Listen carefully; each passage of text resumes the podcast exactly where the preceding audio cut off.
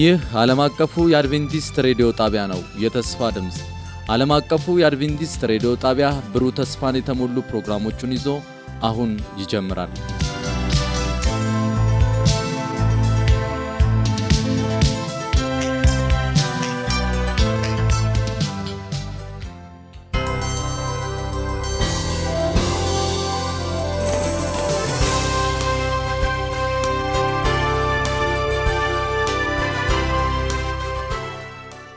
ሰላም ጤና ስጥልን። የተወደዳችሁ የዓለም አቀፉ የአድቬንቲስት ሬዲዮ አድማጮች እንደምን አላችሁ?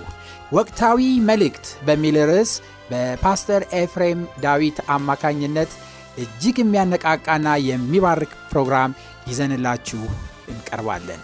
አድማጮቻችን ይህንን ፕሮግራም እርስዎም ሌሎችንም ጓደኞትን ጋብዘው እንድትከታተሉ እንጋብዛቸዋለን። መልካም የበረከት ጊዜ እንዲሆንላችሁ እንመኛለን።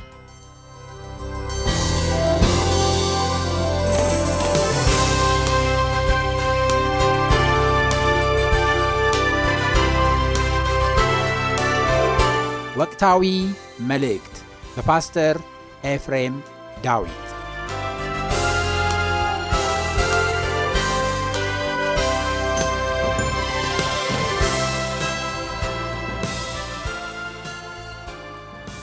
ሰላም ውድ ወገኖቼ እንዴት ሰነበታችሁ? ዛሬ ተከታዩን ትምህርታችንን የምንመለከትበት ሌላ ጊዜ ላይ ደርሰናል። እግዚአብሔር የተመሰገነ ይሁን። ስለ ዛሬው ቀንና ሰዓት እንግዲህ አስረኛውን ክፍል አብረን እናያለን። ይህንን የሳሙኤልን መጽሐፍ ስናጠና ሳለ አንደኛ ሳሙኤል ምዕራፍ 15 ማለት ነው። ለምንድን ነው ይህንን ያደረግከው? እግዚአብሔር አንተን አጥፋ ብሎ አልነበረም ወይ በሚልበት በድጋሚ ሲጠይቀው ህዝቡ አለ ለአምላክ ለእግዚአብሔር በጌልጌላ ይሰዉ ዘንድ ከእርሙ የተመረጡትን በጎችና በሬዎችን ከምርኮ ውሰዱ ወሰዱ አለው ለሳሙኤል። በማን መሪት? በማን ሀሳብ? በሳኦል በራሱ። ሳሙኤልም ይህንን ቃል ተናገረ። በውኑ የእግዚአብሔርን ቃል በመስማት ደስ እንደሚለው እግዚአብሔር በሚቃጠልና በሚታረድ መስዋዕት ደስ ይለዋልን? እነሆ መታዘዝ ከመስዋዕት ማዳመጥም የአውራ በግ ስም ከማቅረብ ይበልጣል። ትልቁ የአምልኮ ደረጃ ከፍታ መታዘዝ ነው። እግዚአብሔር በመጨረሻ ዘመን ምን ያህል መዝሙር ዘመራችሁልኝ፣ ምን ያህል ስብከት ሰበካችሁልኝ፣ ምን ያህል ጸሎት ጸለያችሁ፣ ምን ያህል አስራት ወደ ጎተራ ያስገባችሁ፣ ምን ያህል ነፍሳት አዳናችሁ ብሎ አይደለም የሚጠይቀው። እግዚአብሔር በአጭሩ የሚጠይቀው ጥያቄ የተናገርኳችሁን ቃል ታዛችኋል ወይ ነው። ምክንያቱም ይህንን ሁሉ ለማድረግ ጌታችን ኢየሱስ ክርስቶስ በሚሞትበት ጊዜ በመስቀሉ አጠገብ የነበረው ያ ሌባ ጊዜ አልነበረው። ብዙዎች በሞት አልጋቸው ሆነው የመጨረሻውን ጸሎት ከእግዚአብሔር ጋር በመታረቅ ከእግዚአብሔር ሕዝብ በእግዚአብሔር መንግስት አብረው ይገኛሉ። ስለዚህ እግዚአብሔርን ደስ የሚያሰኘው ምንድን ነው? እግዚአብሔርን ያለ እምነት ደስ ማሰኘት አይቻልም። የእግዚአብሔርን ቃል በመስማት ደስ እንደሚለው እግዚአብሔር በአምልኮ ደስ ይለዋልን?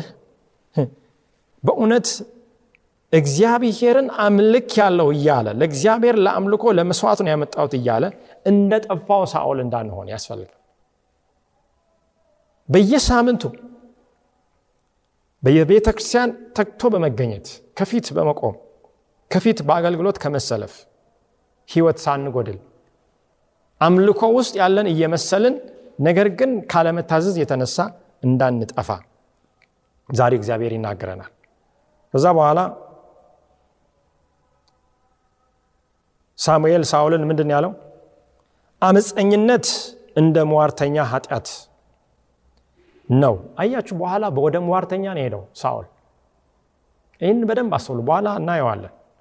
እልከኝነትም ጣዖትና ተራፊንም እንደ ማምለክ ነው። የእግዚአብሔርን ቃል ንቀሃልና እግዚአብሔር ንጉሥ እንዳትሆን ናቀ አለ። በሆሴ መጽሐፍ ምዕራፍ አራት ላይ የእግዚአብሔርን እውቀትን ጠልታልና እግዚአብሔር ካህን እንዳትሆን ናቀ ይላል። ዛሬ በእግዚአብሔር ፊት ምን አይነት ሰዎች ነን? የተናቅን ሰዎች እንሆን ወይስ እግዚአብሔር እኛን ለራሱ ስራ የፈለገን በሱ የታጨን ሰዎች ነው። ይህንን አስበን መመለስ እንችላለን። ትልቁ የአምልኮ ደረጃ ምንድን ነው? የእግዚአብሔርን ቃል መታዘዝ ነው። ሳኦል በንግስናው ለመቀጠል ሁለት ነገር ማድረግ ነበረበት። አንደኛው ፍጹም በእግዚአብሔር መታመን፣ ሁለተኛ የእግዚአብሔርን ፍቃድ ፍጹም መታዘዝ። ያለዚህ ዙፋኑ ምን አይልም አይጸናም። ስለዚህ ከእስራኤል ከንግስና ከህዝቡ ላይ ምን ይላል ይነሳል ማለት ነው።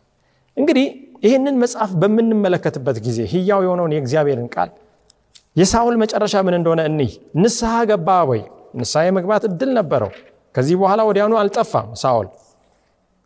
ነገር ግን ከአንድ ኃጢአት በኋላ የሚመጣው ንስሐ ካልተገባ ቀጣዩ ኃጢአት ነው። ኃጢአት ላይ ኃጢአት፣ ክፋት ላይ ክፋት፣ አመፀኝነት ላይ አመፀኝነት እየጨመረ የቀባውን እግዚአብሔር የመረጠውን ባሪያ ዳዊትን ምን ማለት ጀመረ? ማሳደድ ጀመረ። ሳሙኤል ሽማግሌው ሞተ። ከዛ በኋላ ፈጽሞ የእግዚአብሔርን ቃል ላለመስማት ማንን መግደል ጀመረ? የጌታን ካህናት መግደል ጀመረ፣ ማጥፋት ጀመረ ከቤተ መቅደሱ። በፊትም አስቀድሞ የሳሙኤልን ቃል መስማት አልፈለገም። ስለዚህ ሳኦል እግዚአብሔር ሊናገርበት የሚችለውን መንገዶች ሁሉ ምን ብሏል? አጥፍቷል። ሳሙኤል ሞቷል። ሳሙኤልን አልሰማም። በህይወት ቢኖርም አይሰማውም። እግዚአብሔር የቀባውን ዳዊትን አልተቀበለውም። ካህናትንም ገሏል። ስለዚህ በአንደኛ ሳሙኤል ምዕራፍ 28 ላይ እግዚአብሔር በሳኦል ኃጢአትና አመፀኝነት ምክንያት የማይቀረው ነገር እንደመጣ ያስተምረናል። ያ ምንድን ነው? የጠላት በእስራኤል ውስጥ መዝመት ነው መዝመት ነው። ያ በር ተከፈተ፣ ያ አጥር ተነቀለ። ከዛ በኋላ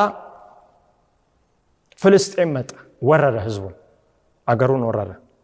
ከዛ በኋላ ሳኦል ይሄንን በሚያይበት ጊዜ እጅግ ደነገጠ፣ እጅግ ፈራ። እግዚአብሔርን ለመጠየቅ ሞከረ። ወገኖቼ መጀመሪያ አልታዘዘም። እውነተኛው አምልኮ ውስጥ አልነበረም። እግዚአብሔር የተናገረውን አልሰማም፣ አልታዘዘም።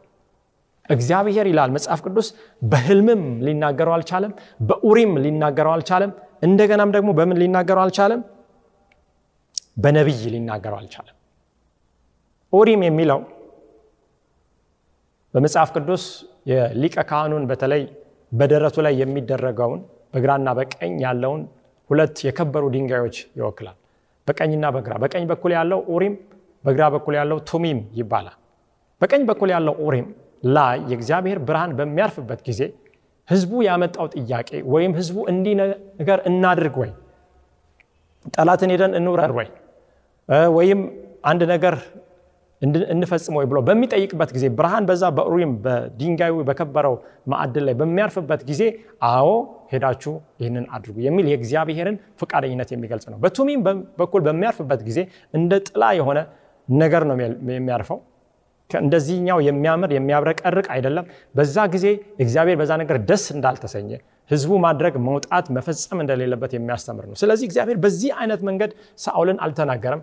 ነቢይ የለም፣ በነቢይ መናገር አልቻለም፣ አልፈለገም፣ በህልምም ሊናገረው አልቻለም። ስለዚህ ካለመታዘዙ የተነሳ አመፅን የጀመረው ሳኦል ወዴት ነው ሄደው? ወደ ሟርተኛ ቤት ወደ ሟርተኛ ቤት ሟርተኛ ቤት ጠንቋይ ቤት ሄዶ ሳሙኤልን እንድታስጠራለት ይጋብዛል። ከዛ በኋላ ሳሙኤልን መስሎ ሰይጣን ራሱ ይጋለጣል። ምክንያቱም ሰው ከሞተ አይሰማም፣ አይለማም። የተኙ ሰዎች አያውቅ ሙታን እግዚአብሔርን አያመሰግኑ። ከዛ በኋላ ሳሙኤል የወጣ መስሎት ሳኦል ከዚህ ዲመን ከዚህ አጋንንት ጋር መነጋገር ጀመር። ሰይጣን አስቀድሞ ሳኦል እንዳይታዘዝ ሰርቷል። አሁን ደግሞ ጠንቋይ ቤት ሲሄድ እግዚአብሔር ጠንቋይ ቤት እንደማይገኝ ታውቃላችሁ ወገኖቼ። ልክ እንደ እግዚአብሔር ያንን መልእክት ይዞ እንደመጣ እንደ ሳሙኤል ሆኖ እዛው ሴጣን አገኘው። ከዛ በኋላ ምንድን የተናገረው? አዎ በፍልስጤም እጅ ትወድቃለህ፣ አንተም ልጆችም ነገ እንደኔ ወደዚህ ትመጣላችሁ ሳሙኤል አለ፣ ትሞታላችሁ አለ። ያ ሁሉ የአጋንንት ድምፅ ነው አስመስሎ ልክ ጌታችን ኢየሱስ ክርስቶስ በአርባ ቀን በሚፈተንበት ጊዜ የሰማይ መልአክ መስሎ የብርሃን መልአክ መስሎ በኢየሱስ ፊት ቆሞ የእግዚአብሔር ልጅ ከሆንክ ይህንን ድንጋይ ዳቦ አድርግ እንዳለው ሳኦልን ሲያታልል እንመለከታለን። ከዛ በኋላ ሳኦል በተታለለው በሴጣን ባታለለው በሴጣን አማካኝነት የመጨረሻ ጥፋቱ ሲታተም ነው የምናየው። እውነተኛ አምልኮ እግዚአብሔርን በመታዘዝ የሚደረገው አምልኮ ካለመግባቱ የተነሳ ምን ሆነ? ልክ ሳሙኤል እንዳለው አመፀኝነት እንደ ሟርተኛ ኃጢአት ነው፣ እልከኝነትም ጣዖትና ተራፊንም እንደ ማምለክ ነው። ይሄ ትንቢት ነው። ይህ በእርግጥ የእግዚአብሔርን ቃል የናቀው ሰው ላይ ተፈጸመ ተፈጸመ። ሳኦልም መጨረሻ ላይ እንደጠፋ እንመለከታለን። እንግዲህ ሰውን ማዕከል ያደረገው መጨረሻ ይሄ ነው። ሰውን ማዕከል ያደረገው ይሄ anthropocentric የሚባለው የአምልኮ ዋና object ዋናው ነገር ሰዎች በመሆናቸው የሰዎችን ፍላጎት ለማርካት ጥረት የሚያደርግ ነው። በአንድ ጊዜ ይህንን ከሰዎች ጋር በምካፈል በማካፈልበት ጊዜ አንድ ሰው እንዲህ ብሎ ጠየቀኝ። ሰውንም እግዚአብሔርንም ማዕከል ያደረገ ታዲያ አምልኮ ማምለክ አንችልም ወይ አለ። ወገኖች ይሄ እንግዲህ በጣም የማይሆን ነገር ነው። በጣም የሚያሳዝንም ጥያቄ ነው። የእኛን ፍላጎት ለማርካት አይደለም። የእኛን ስሜት የእኛን expectation ወይም የምንጠብቃቸውን ነገር ለማሟላት አይደለም እግዚአብሔርን የምናመልከው። እግዚአብሔርን የምናመልከው እግዚአብሔር ምን ስለሆነ ነው? ባለፈው ሰዓት ተመልክተናል። ፈጣሪ ስለሆነ ነው። አዳኝ ስለሆነ ነው። እግዚአብሔር ዛሬም እንደምናየው በርካታ ነገሮችን ስላደረገ ስለ ራሱ በዋናነት ስለ አንተነቱ ስለ እግዚአብሔርነቱ የምናመልከው ነው። ስለዚህ ሰዎችን ማዕከል ያደረገ አምልኮ ከኛ ከቤታችን ከቤተ ክርስቲያን በፍጹም መወገድ ያስፈልጓል። ሰዎችን ማዕከል ያደረገ አምልኮ ጥረቱ ምንድን ነው? ዓላማው ምንድን ነው? ሰዎችን ለማስደሰት ያልተገደበ ስሜታዊነትን ማበረታታት ስለዚህ ዛሬ አምልኮ በሚባል ስም በብዙ ቦታዎች እንደምናየው ሰዎች በአምልኮ ውስጥ እንዳሉ እንዲሰማቸው ለማድረግ እዚህ ለካሜራ ለቀረጻ የምንጠቀመው ብቻ አይደለም። ትላልቅ መብራቶች ይገጠማሉ። ትላልቅ መድረኮች በብዙ መቶ ሺህ ወጪ ተደርገው ይሰራሉ። ታዋቂ የሆኑ የሙዚቃ ተጫዋቾች በገና ይደረድራሉ። ታዋቂ የሆኑ አስመላኪዎች ወይም ዘማሪዎች ይጋበዛሉ። ትላልቅ ባነር እና ትላልቅ ሬክላም፣ ትላልቅ ጥሪ ይደረጋል። ከዛ በኋላስ እግዚአብሔር በተለየ ሁኔታ የሚመለክበት ሰዓት ነው ይባላል። ስለዚህ ዛሬ የምንመለከተው ሰዎችን ማዕከል ያደረገው አምላኪዎችን የሚያዝናኑ የአምልኮ ስነስርዓቶች በስፋት በሰፊው በመካሄድ ላይ ይገኛሉ። ይህ አይነቱ አምልኮ ሰውን ወደ እግዚአብሔር ሊያቀርብ እንደ ኢሳይያስ ሰው እግዚአብሔርን እንዲያይ ሊያደርግ አይችልም። ምክንያቱም ለሰው ክብር፣ ለሰው ልጆች ጥቅም ብቻ ሲባል ነው የሚደረገው። ይሄ ለሰው ልጆች መዳን ሊሆን አይችልም። ትክክለኛው አምልኮ እንደ ሙሴ እግዚአብሔርን ማዕከል ያደረገ ነው። ሙሴ እስራኤል ቅድም እንደተመለከተው ኃጢአት ከሰራ በኋላ ምንድን ያለው? እኔን ከህይወት መጽሐፍ ምን በል ደምስስ። እነ ዮሐንስ እነ ዳንኤል እነ ሐዋርያት እነ ነቢያት እግዚአብሔርን በሚያመልኩበት ጊዜ ራሳቸውን ባዶ እንደሆነ በማወቅ በእግዚአብሔር ፊት ይወድቁ ነበረ፣ ራሳቸውን ያዋርዱ ነበረ። ስለዚህ እውነተኛ አምልኮ እግዚአብሔርን ምን ያደርጋል? ከፍ ያለውን አምላክ በህይወታችን ከፍ ያደርጋል። እንግዲህ የአምልኮ ዓላማዎችን እየተመለከትን ነው። በዚሁ ሰዓት የእግዚአብሔርን የአምላክነቱን ጉዳይ ማዕከል አድርገን እግዚአብሔርን ስናመልክ ራስን ዝቅ ማድረግ ይመጣል። ከፍ ያለውን አምላክ በህይወታችን አሁንም ከፍ ማድረግ ልክ እንደ መጥመቁ ዮሐንስ እኛ ደግሞ ያለ ልክ ምን ማለት ዝቅ ዝቅ ማለት ይመጣል። ልታይ ባይነት ልዝለል ባይነት እኔ ልቄ ልታይ ባይነት በፍጹም አይመጣም። በእግዚአብሔር ፊት በትክክል ራሳችንን የምናይበት አምልኮ ውስጥ ከገባን ማለት ነው። በህይወታችን ዘመን ሁሉ እርሱን ማስቀደምና የእርሱን ፍቃድ ለመፈጸም ራሳችንን ቀድሶ መስጣት ይመጣል። እንደ ኢሳያስ ኢሳያስ ከተቀደሰ በኋላ አዎ እኔን ላከኝ እኔ እሄዳለሁ ሲል እንመለከታለን። የእግዚአብሔርን ታላቅነት ከፍ ማድረግ ምን ማለት ነው? እግዚአብሔር ሁሉን ቻይ እንደሆነ መቀበል በሁሉም ቦታ የሚገኝ አምላክ፣ ሁሉን አዋቂና ከሁሉ በላይ ደግሞ በዚህ እግዚአብሔራዊ በሆነው ፍቅር ወይም በአጋፔ ፍቅር የተሞላ አምላክ መሆኑን መቀበል ማለት ነው። ሁሌ በአምልኮ ውስጥ ማዕከል ማድረግ ያለብን ይህን። አንዳንድ ጊዜ ሰዎች አሁንም በትምህርት ጥቅስ እናስቀምጠዋለን ለአምልኮ ይሰበሰቡና ምናልባት መብራት ሄዶ ምናልባት የሙዚቃ መሳሪያ ከሌለ ይባላል። ከዛ በኋላ እንዴት ነበር የዛሬው አምልኮ ተብሎ ከግቢ ውጭ ሲወጣ ጓደኛ ሲጠይቅ አይ ቀዝቀዝ ያለ ነው። ለምን? ሙዚቃ የለም፣ መብራት የለም። ብዙ ድምፅ የለም። ሌላ ጊዜስ አዳዲስ እንግዳዎች ከመጡ ወይም ኳየሮች ልብስ ለብሰው ጥሩ ነው፣ እነዚህ ነገሮች መጥፎ ናቸው እያልኩ አይደለም። ከዛ በኋላ ሙዚቃውም መብራቱም ሳይቋረጥ ጥሩ ነገር ከተካሄደ በኋላ እንግዲህ በሰዎች አስተሳሰብ ማለት ነው እንዴት ነው የዛሬው አምልኮ? አይ የዛሬውማ ሸጋ ነው፣ የዛሬውማ እጅግ ምርጥ ነው፣ የዛሬውማ ደስ የሚል ነው ይላል ሰው። አዎ አምልኮ በቤተክርስቲያን የምናደርገው መዝሙር ልክ ለለቅሶ እንደምናደርገው የቀዘቀዘ ሀዘን ብቻ ውስጡ ያለ መሆን የለበትም።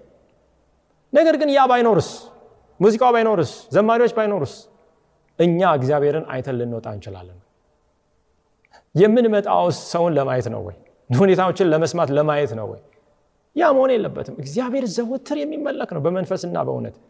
ሲድራቅ ሚሳቅ አብደናጎም እግዚአብሔርን እያመለኩ ነበር፣ ያ እሳት በፊታቸው እየነደደ ሳለ። ስለዚህ በሁኔታዎች ላይ የተመሰረተ አይደለም፣ በእግዚአብሔር ላይ እንጂ።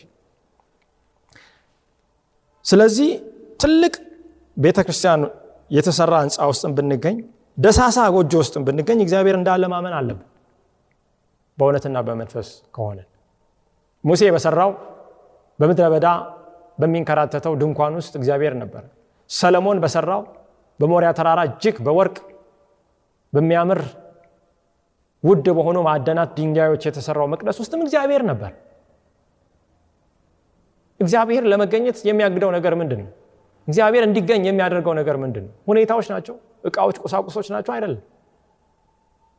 የኔና የእናንተ የተቀጠቀጠ ልብ፣ የተሰበረ ልብ፣ እግዚአብሔርን የሚፈልግ ልብ እግዚአብሔርን እንድንገኝ እንዲገኝ ያደርጋል በአምልኮ ውስጥ ማለት ነው። ስለዚህ ካደረገልን ነገር የተነሳ ከእርሱ ማንነት ቀጥሎ እሱ ካደረገልን እርሱን ከፍ እንድናደርግ ከሚያስገድዱን ነገሮች ደግሞ ዋና ዋናዎችን እንመልከት። በነፃ የዘላለም ሕይወት ሰጥቶናል። ትልቁና ዋናው ከዓለም ፍጥረት በፊት በልጁ በጌታችን በኢየሱስ ክርስቶስ አማካኝነት የዘረጋው የዘላለም የድነት እቅድ ዘወትር በደስታ እንድናመልከው እንድናመሰግነው ያደርጋል።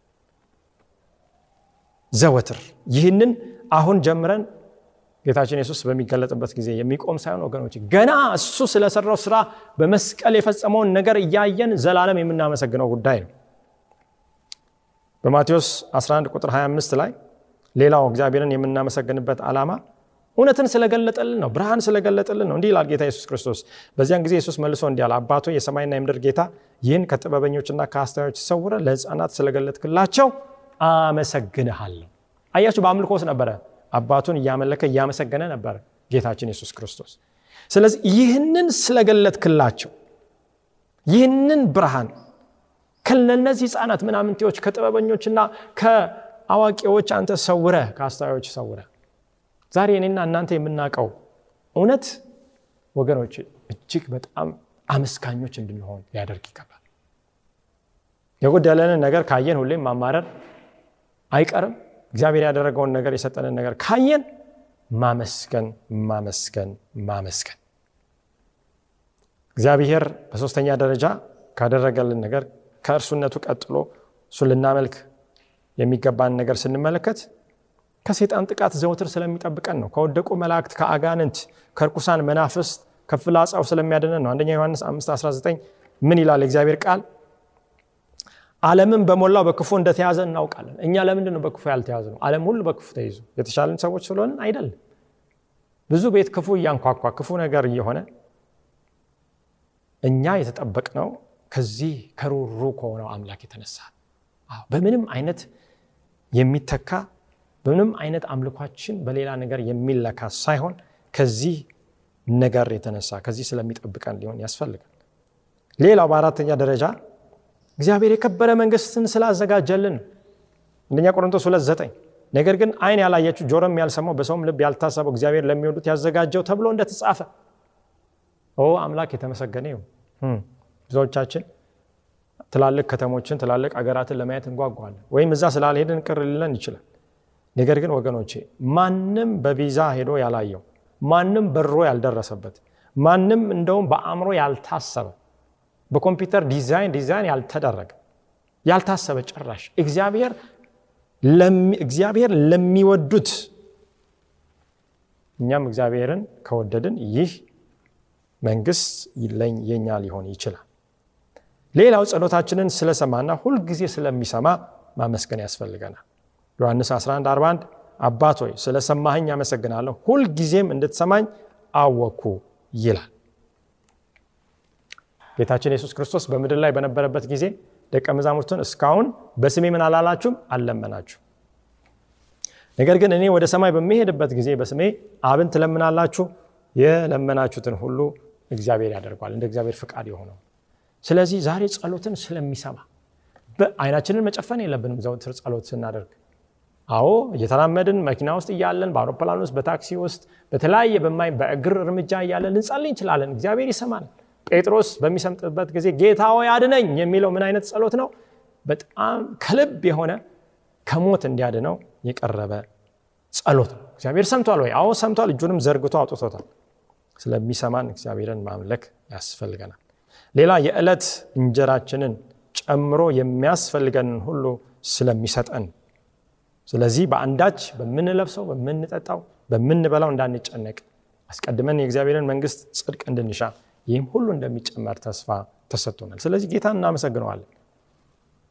እንግዲህ የምትበሉ ወይም የምትጠጡ ብትሆኑ ወይም ማናቸውንም ነገር ብታደርጉ ሁሉን ለእግዚአብሔር ክብር አድርጉት። አንደኛ ቆሮንቶስ 10 30 እግዚአብሔር ይህን ሁሉ ካደረግል ከኛ ምን ይጠብቃል? ከኛ የሚጠብቀው ነገር አንድና አንድ ነው። በእውነትና በመንፈስ እሱን ማምለክ፣ እሱን ማመስገን። ስለዚህ እንደ ቅሬታ እንደ እግዚአብሔር ሕዝብ የመጨረሻዋ ቤተ ክርስቲያን የመጨረሻው ቅሬታ ሕዝብ አምልኮ የተመሰረተው በሰው ላይ ሳይሆን በእግዚአብሔር ላይ ነው። ሰውን ሳይሆን እግዚአብሔርን ማዕከል ያደረገ ነው። ነገሮችን ሳይሆን ይህንን አምላክ ማዕከል ያደረገ ነው። ለምን? በትክክለኛው አምልኮ መሰረት መራመድ ከፈለግን ራዕይ ምዕራፍ 14 ቁጥር 6 የመጀመሪያው መልአክ መልእክት ስለ ትክክለኛው አምልኮ አስቀምጧል። ያንን መከተል እንችላለን። እንዲህ ይላል፣ በምድርም ለሚኖሩ ለሕዝብም፣ ለነገድም፣ ለቋንቋም፣ ለወገንም ሁሉ ይሰብክ ዘንድ የዘላለም ወንጌል ያለው ሌላ መልአክ ከሰማይ መካከል ሲበራየው በታላቅ ድምፅም የፍርዱ ሰዓት ደርሷል፣ እግዚአብሔርን ፍሩ፣ ክብርን ስጡት፣ ሰማይና ምድርን ባህርንም የውሃ ምንጮች ለሰራው ምን በሉ ስገዱለት፣ አምልኩት፣ አምልኩት። ፈጣሪ ስለሆነ አምልኩት። ይህንን እንግዲህ በደንብ ተመልክተናል። በዚህ መሰረት ስንሄድ ሳለ ከአውሬው ከምስሉና ከቁጥሩ ያንን ተቀብሎ ደግሞ ለአውሬውና ለዘንዶው ከመስገድ እንተርፋለን ማለት ነው። ይሄኛውን ትክክለኛውን አምላክ ከያዝን ያኛውን ሐሰተኛውን አምላክ ነኝ ባይ መፍራት አያስፈልገን። በእግዚአብሔር ሕልውና ውስጥ እንደ ኢሳያስ ካለን፣ በእግዚአብሔር ሕልውና ውስጥ እንደነ ሲድራቅ ሚሳቅ አብደናጎም ካለን፣ በእግዚአብሔር ሕልውና ውስጥ እንደነ ጴጥሮስ ካለን፣ በእግዚአብሔር ሕልውና ውስጥ እንደነ ጳውሎስ ካለን በእግዚአብሔር መገኘት ውስጥ ሰይጣን መገኘት አይችልምና ያኛው ሊያስፈራን አይገባም። ሊያስፈራንና ልንጠነቀቅ ግን የሚገባው አለን እያልን ልክ እንደ ሳውል ትክክል ሰርቻለሁ እያልን ታዘናል እያልን ጠፍተን እንዳይሆን ቤቱ ውስጥ ተቀምጠን ጠፍተን እንዳይሆን ልክ እንደዛ እንደጠፋው ልጅ የጠፋው ልጅ ከውጭ ተገኝቶ አባቱም ተቀብሎት ተጸጽቶ ከሄደበት ስፍራ ሲመለስ አባቱ አቅፎ ሲስመው ሳለ ቤት ውስጥ የነበረው ልጅ ግን ምን ብሎ ነበር? ጠፍቶ ነበር።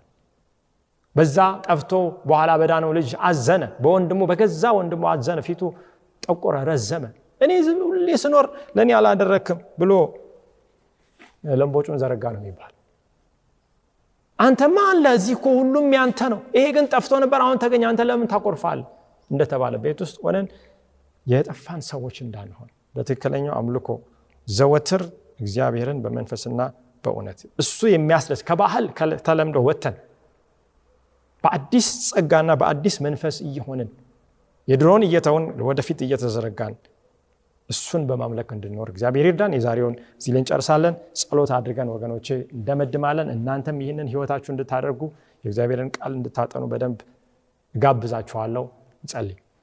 ቅዱስ አባት እግዚአብሔር ሆይ ስለሰጠን ጊዜ እናመሰግናለን። አሁንም ደግሞ በነገር ሁሉ እንድትረዳን በተለየ ሁኔታ በዚህ በመጨረሻ ዘመን አንተን ማዕከል ያደረገውን ክርስቶስን ማዕከል ያደረገውን ፈጣሪና አዳኝ የሆነውን ዛሬም ደግሞ በመቅደስ ውስጥ የሚያማልደውን የፍርድም ምርመራ ወይም የመጨረሻውን አገልግሎት በሚያደርገው ላይ እሱን ማዕከል አድርገን አምልኳችን እንድንፈጽም እርዳ። ነገሮች ቢሆኑ ባይሆኑ፣ ቢያምር ባያምር፣ ጥሩ ሰባኪ ቢመጣ ባይመጣ፣ መዝሙር ቢደረደር ባይደረደር፣ አምላካዊ ሙዚቃ ቢኖር ባይኖር፣ ብዙ የምንጠብቃቸው ሰዎች ባይገኙ ነገር ግን አንተ እንዳለህ ዘወትር ከኛ ጋር በማመን አምላክ ሆይ አንተን እንድናይ አንተን እንድናመልክ ጸጋህን አብዛለን በእርግጥ አምልኮ የመጨረሻው የሞትና የህይወት ሽረት ሆኖ የሚመጣበት ጊዜ አለ። ዛሬ የምንወስናቸው ጥቃቅን ውሳኔዎች ለነገው ትልቁ ውሳኔ ያበቁናል። ጌታ ሆይ ዛሬ እንግዲህ ምን አለበት እያልን በአንዳንድ ነገሮች ላይ እያመቻመችን የምንጠፋ ሰዎች ትልቁን ውሳኔ ከፊታችን የተዘረጋው በሚመጣበት ጊዜ ጨለማን እንዳንመርጥ የምናመልከውን ግን ልክ እያሱ እንዳለ ዛሬ እንድንመርጥ አንተ እርዳን። እኛም ደግሞ አንተን ከመረጥን በኋላ እኔና ቤቴ እግዚአብሔርን እናመልካለን እናንተ የምታመልኩትን ምረጡ ብለን ለሌሎች በፍቅር እውነትን ጥሪውን ማስተጋባት እንድንችል መንፈስህን አብዝተ ስጠን።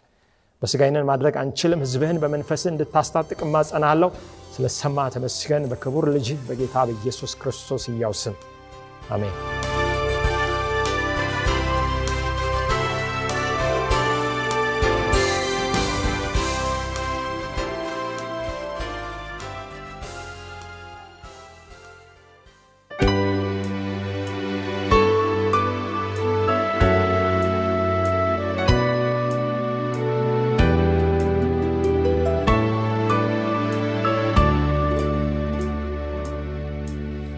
ከፊትህ ርቄ ሄጃለሁ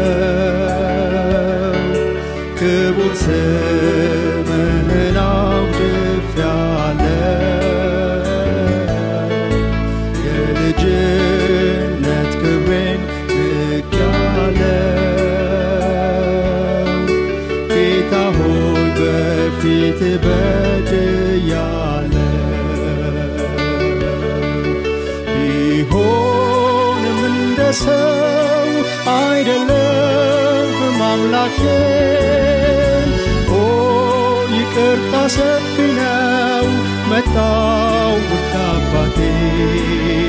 ታውቃለ ጉለቴን ታስብልኛለ በሂሶፕ ጨርንዛ ከኃጢአቴ በፍቅር ክንዶች ስታቅፈን በደጅ ለክብር ስታቆመን ደካማው ልቤ ታበየ በከንቱ ነገር ተታለለ